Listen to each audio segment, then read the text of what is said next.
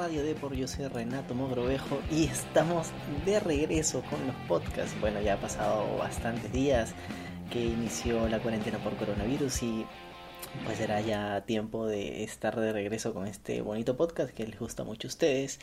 Y el día de hoy, pues como lo ven en el título, vamos a hablar de cómo ha afectado el coronavirus a los esports y sobre todo al entretenimiento digital, que por supuesto también ha mermado en, la economía, ¿no? Hemos tenido pues bastantes espectáculos presenciales dentro del entretenimiento que se ha visto afectado, eh, como por ejemplo el cine. Eh, las salas están cerradas, eh, estrenos se han tenido que posponer, por ejemplo la cinta Black Widow, que era la, la, primera de la fase 4 del universo cinematográfico de Marvel, pues se ha tenido que pasar para noviembre. Wonder Woman se ha tenido que pasar para agosto y bueno, y así muchas otras películas. También, bueno, hay otros productores y cineastas que han decidido, mira, ¿sabes qué? Mejor no estrenarlo en el cine porque porque va a ser un problema pues para para la salud pública y estrenarlo en programas digitales como Netflix, HBO, Amazon Prime y otras plataformas, ¿no? Que también te dan la posibilidad de llegar a un público bastante grande, pero sin exponer la salud como lo comentábamos antes. Bueno, ¿qué ha pasado con los esports? Eh, quizás le podemos hacer una comparativa con el fútbol, que también se, se tuvo que detener por el tema del coronavirus. Empezó, como muchos recuerdan, en Italia tomaron la decisión de, mira, ¿saben qué? No se juega más porque habían ya jugadores que salían positivo y dijeron, no, esto no puede ser. No, no, no puede ser porque inclusive atribuyeron al al brote del coronavirus eh, a un partido de fútbol que fue como que el, inicio de, de, todo esto, ¿no? Que el público en Italia asistió y básicamente fue como una bomba de viral, ¿no? Dentro de allá de Italia. Bueno, en los esports eh, teníamos dos importantes eventos que se nos venían y justo se tuvieron que cancelar. El más importante y el que estuvo más en la boca de todos fue de eh, la ESL One de Los Ángeles, de Dota 2, la Major, donde por supuesto eh, desde Depor estábamos, estábamos muy entusiastas porque iban a participar jugadores peruanos pero lamentablemente pues se tuvo que postergar indefinidamente hasta que la ESL busque una solución. El problema es que el caso de Los Ángeles comenzó a empeorar cada vez más y no había forma, literal, no había forma de que la organización pueda cerrar eh, el espectáculo. No, no podía ir eh, la gente, así que tuvieron que devolver las entradas y buscar una solución. Es más, todos los equipos no habían llegado a Los Ángeles y ya faltaban cerca de una semana, semana y media para que arranque el evento. ¿Qué es lo que hicieron? Pues eh, como los esports realmente pueden cambiarse, pueden mutar en, en, porque es un espectáculo digital, eh, lo que hicieron fue dividir regionalmente a todas las a todos los equipos, ¿no? Entonces Sudamérica jugaba por un lado, Norteamérica por otro, Europa con algunos este, países independientes, algunos países de Asia, China tenía su propio torneo, y entonces de esa forma tuvimos varios campeones y por fin vimos a, un, a peruanos levantar su primera copa internacional que era por supuesto eh, la rama sudamericana de la ESL Los Ángeles. Para la ESL eh, One Birmingham lo que hizo la empresa fue juntar Norteamérica con Sudamérica. Porque porque eran muy poquitos países perdón, muy poquitos clubes que participaban. Entonces de ahí ya pues sacamos una llave mucho más entretenida, con muchos más espectadores, porque tenemos a toda la gente de Estados Unidos, los amantes de Dota 2, viendo este espectáculo, y a los sudamericanos que somos muy pasionales también. Entonces eh, hemos tenido un espectáculo bonito con bastantes peruanos y hemos pues ahorita estamos viendo lo mejor de lo mejor de este competitivo, donde vemos a un Biscos que sí es cierto que está a media tabla, pero está peleando contra los mejores de, de Norteamérica. Y lamentablemente Thunder Predator, el otro equipo peruano, ya quedó eliminado justamente por las, por las mismas manos de Viscos, pero bueno, ha sido un espectáculo realmente excelente, ¿no? Los números con respecto a estas transmisiones realmente no se han visto afectadas, la gente en casa pues disfruta mucho de conectarse a las transmisiones de Twitch, a las transmisiones oficiales y ve tranquilamente su espectáculo sin exponerse o, simplemente eh, abre, yo que sé, el Discord con amigos y comienzan a ver el espectáculo y la verdad es que ha sido un buen momento para los esports eh, de este tipo, de entornos digitales regionales y cerrados, ¿no? Eh, lamentablemente no podemos ver espectáculos eh, el mejor de China contra el mejor de Estados Unidos porque es tanta la diferencia regional, o sea, tanta la distancia que el pin para uno y el pin para el otro pues termina afectándolos de alguna u otra manera. Es, a raíz de esto que se han tomado otras decisiones que sí han afectado a, los esports. Por ejemplo, The International de, de Dota 2, el mundial, pues literal no tiene fecha, no tiene fecha de organización, pero Valve ya ha lanzado el, el Arcana o el Battle Pass, como lo quieran llamar, que recauda fondos para el premio final. Ahora, algunos dicen que posiblemente The International no se juegue este año, se juegue quizás el siguiente año. Y quizás el siguiente año tenemos dos de International.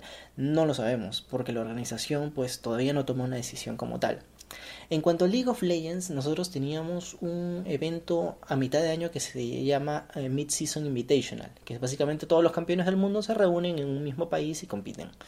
El problema es que no pueden viajar los jugadores. Entonces eh, se pensó en un momento quizás algo regional, quizás posponerlo hasta noviembre, diciembre, qué hacemos con el mundial, no se sabe no se sabe, no se sabe cómo, realmente va a ser, así que se canceló. Definitivamente el Mid-Season Invitational 2020 se ha cancelado, pero ustedes pueden seguir en este momento la transmisión del eh, Mid-Season Streamathon, que es una maratón de streaming de todas las regiones competitivas Latinoamérica incluida, en donde pues cada uno tiene su propio espectáculo. Norteamérica tiene los mejores equipos, eh, tengo entendido que Asia pues ha juntado China con Corea y, y han armado ahí un cuadrangular muy entretenido donde participó Faker y todos los grandes equipos de allá de Asia eh, en América Latina lo que nosotros preparamos fue un torneo de roles. O sea, los mejores, los supports se juntaban para armar su propio equipo. Eh, los casters también, los top laners también, o algo así por el estilo. Entonces sí, también está bonito.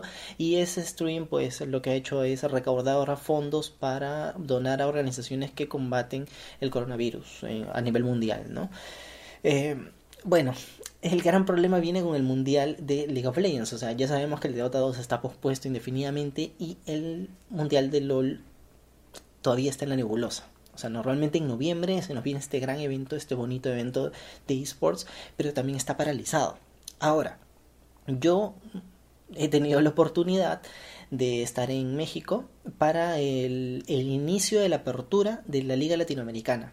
Y justamente, pues, o sea, en el ambiente de competitivo tenemos el espacio para hablar con Rioters, para hablar con otros periodistas de todo el continente y es una experiencia muy bonita como para ver y ser testigo del gran crecimiento de este eSport. Eh, los Rioters, algunos de ellos nos comentaban de que para aquellos que no saben, este mundial estaba planeado para que se lleve a cabo en China. Y en ese momento donde no se había instaurado mucho la cuarentena, en donde la gente todavía no, tenía clara la idea de que, oye, esto es, esto es grave o algo así por el estilo, pues ellos me comentaban, no, de ninguna manera, sí o sí se va a llevar a cabo en China y ojalá nos llevemos a, a, un participante fuerte y pasemos a la siguiente fase y a hacer todo lo posible para que se lleve a cabo y, como, pensando en, no, esto se acaba en dos meses, ¿no? Pero lamentablemente no ha sido así. Entonces el Mundial de League of Legends también está detenido, al igual que el de Dota 2, y no hay forma de saber qué es lo que va a suceder en el futuro. Bueno, eh, vamos al mercado de fichajes y el coronavirus. Yo sé que Dota 2 no tiene un mercado de fichajes como tal, y es un poquito más informal, los jugadores cierran contrato cuando, le, cuando quieren y se van a otros equipos, pero League of Legends sí tiene normas, reglas y un mercado de fichajes bastante instaurado. No es igual que el fútbol, pero sí se ha visto afectado eh, al igual que los deportes tradicionales. Eh, un periodista ahora último de esports comentaba de que ese es el mercado de fichajes más complicado de, la historia de League of Legends, porque los jugadores literal no pueden viajar a sus países o a los países en donde los están fichando. Y es, es una limitación porque ellos tienen que arrancar prácticas, tienen que arrancar este conocer su gaming house, hacer todo el movimiento, trámite de visa de trabajo, etcétera. Entonces es, sumamente complicado. Si hemos visto ya casos que todavía no se resuelven, pero ya, ya básicamente están firmados. Como por ejemplo eh, Piqueos, uno de los mejores jugadores, uno de los mejores midlaners de Perú, que estaba en Instinct Gaming, ha sido fichado por Chaos Latin Gamers, un equipo chileno. Y claro, no puede viajar el jugador, pero o sea, el muchacho se ha ido a un gran, gran club que está buscando el ascenso en esta, en esta temporada. Eh, también tenemos el caso de, por ejemplo, All Knights, que perdió su mid laner, no porque se fue del club, sino porque se ha retirado ya. Eh, estoy hablando de Blue, aquellos hinchas chilenos lo conocerán. Y bueno, ahora eh, aquí no, a, All, perdón, a All Knights les gustaría pues soltar un poco de dinero y traerse a un gran mid laner de la región o de Sudamérica, pero no se puede en esta situación. Entonces es una es compleja, es compleja el momento en que estamos viviendo. Aún así, pese a todo esto y que el mercado de fichajes pues está teniendo ciertos problemas, hemos visto movimientos importantes en el mercado peruano. Claro, World League, la liga peruana, la liga oficial, eh, da la posibilidad de, de, participar en el torneo de promoción y relevación para clasificarse a la liga latinoamericana. Esto es sumamente importante para los clubes porque todo gran club busca pues eh, crecer, buscar nuevos retos, eh, aumentar su presupuesto también por supuesto, buscar títulos y hemos visto que hasta cuatro peruanos ya han dejado sus clubes y ahora van a competir pues en, otras ligas. Eh, Piqueos es uno de ellos, eh, otro de hay dos de Instinct Game también que se están que están saliendo del club. Muy pronto el club del Rayo, el, club azul, actual campeón de Claro League presentará su nueva plantilla. Así que veremos cuáles son los movimientos que está haciendo. Eh, recordemos que Instinct Gaming ha ganado eh, los dos splits pasados y el apertura. Y bueno, el, gran reto para ellos debería ser ahora ganar el clausura para clasificarse al promoción relegación. Y bueno, para aquellos que no sepan, eh, Holy Knights, uno de los equipos de Claro Warner League, ha dejado la competición y se vierte un cupo. Este cupo es como que especial entre comillas porque se postula. Entonces, si ustedes tienen un club, pues, si ustedes tienen un equipo fuerte, importante, que ya tiene seguidores, que tiene una organización, sueldos y pues mucha proyección de crecimiento, eh, pueden postular. Ahí en la, en la web de Deport Play o bueno, de Deport, en la sección de Deport Play encontrarán todos los requisitos, que es una de las notas ahí que están marcadas, para participar o para postular a Claro Warner League. Y bueno, eh, lo bueno de todo esto es que los esports siguen adelante. es una de las grandes noticias que, que teníamos que darles y les hemos estado estando dando cobertura ¿no? durante toda esta temporada de, de cuarentena. Esperamos que, por supuesto, ustedes también disfruten de los partidos tanto como nosotros y poco a poco todo volverá a la normalidad reiterarles que por favor se mantengan a salvo todos, inclusive nosotros los gamers, los periodistas, este, la gente en casa. Y nada más, muchachos, muchas gracias por escucharnos y les estaremos compartiendo mucho más podcasts durante la semana. Eh, ya vamos a regularizar este tema de los podcasts que les ha gustado mucho. El último podcast de Samsung Galaxy S20, donde hablamos de las primeras impresiones, pues ha llegado a 18.000 personas. La verdad es que estamos muy, muy agradecidos. Y nada más, yo soy Renato Mogrovejo y nos me escucharán la próxima semana con un nuevo podcast. Muchas gracias. Chao, chao.